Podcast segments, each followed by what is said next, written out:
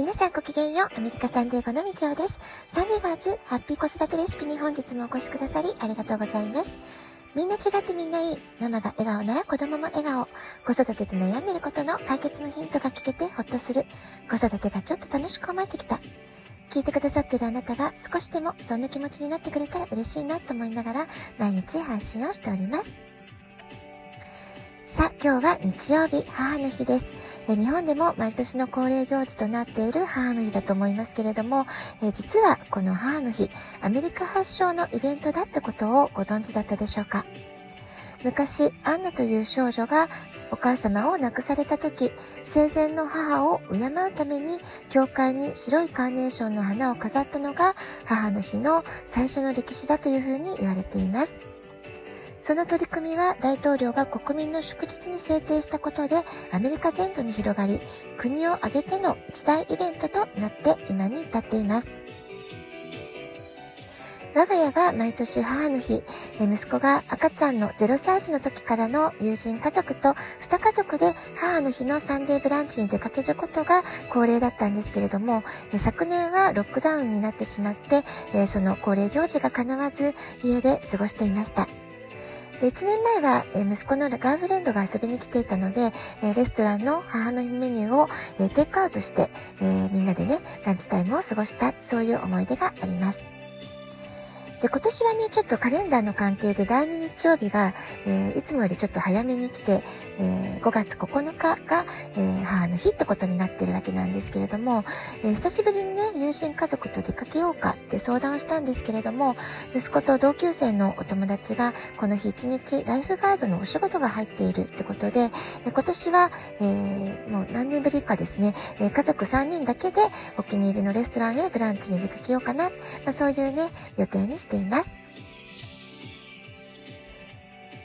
来月6月にはハイスクールを卒業し、夏には大学の寮へ入る準備をすることになりますから、息子と同じ家で生活する時間も残りわずかだなと思うと感慨深いものがあります。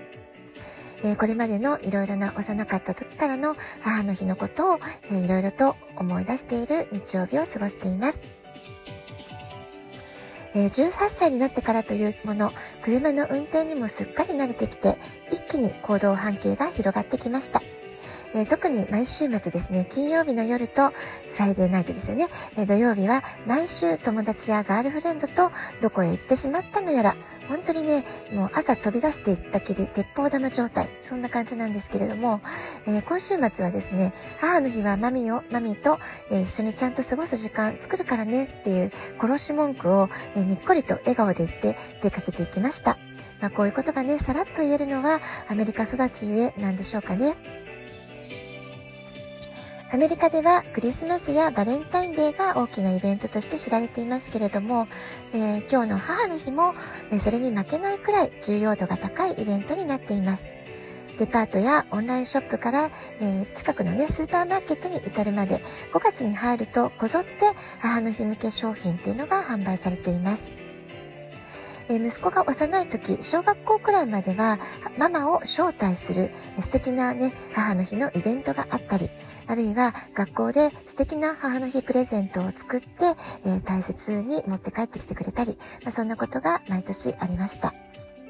それからハイスクールのフレッシュマンの時にも、ちょっとこれはね、あの、予期してなかったで、びっくりしたんですけれども、アートクラスを選択していた息子が、授業で作成した手作りのカードをプレゼントしてくれたってことがあったんですね。で小さい時は、あ毎年何か学校で作ってか持ってきてくれるのかなって、ちょっとね、期待もあったんですけれども、ハイスクールでまさか息子の手作りカードをもらうとは思っていなかったので、それもね、すごくとってもなんか嬉しかった思い出だなと思います。えー、それから母の日ギフトということでは、まあ、定番のお花とカード、それから、えー、他にはエステとかスパ、マッサージなどのギフトカード、こういったこともね、割と一般的かなと思います。あとはね、アメリカ人の方、ほんとチョコレートとかが大好きなので、あの、プレゼントと女性に対するプレゼントといえば、まあ、これは母の日に限りませんけれども、お花とカードとチョコレート、まあ、これはね、アメリカのギフトの定番かなって気がいたします。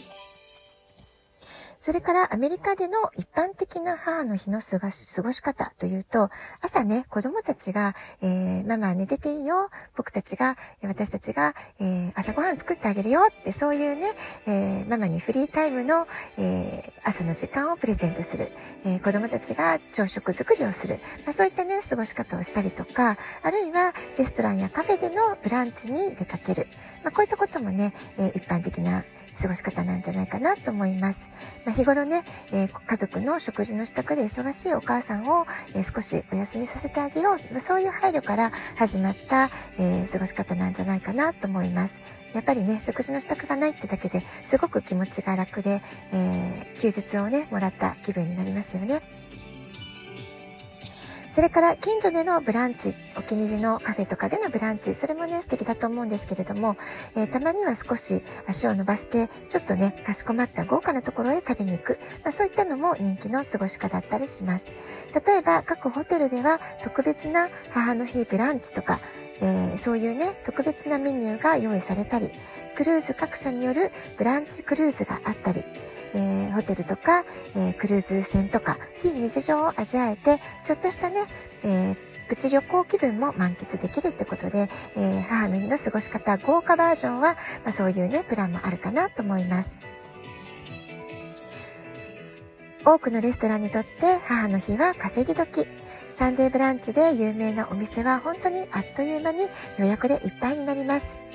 こんな風にアメリカの母の日はかなり盛大なイベントなんですね。そしてあちこちでハッピーマザーズデーっていう挨拶が飛び交う。なんかね、とっても嬉しい一日なんじゃないかなと思います。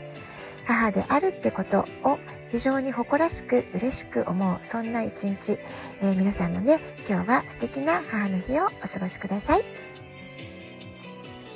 ラジオトークアプリインストールしておくとスマホからいつでも簡単に聞くことができます。質問を送る、ギフトを送る、どちらからでもメッセージを送ることができます。皆さんからのお便りお待ちしています。では、今日はこの辺で、ハッピーマルースデー。今日も素敵な、えー、お時間をお過ごしください。ごきげんよう、みちょでした。さようなら。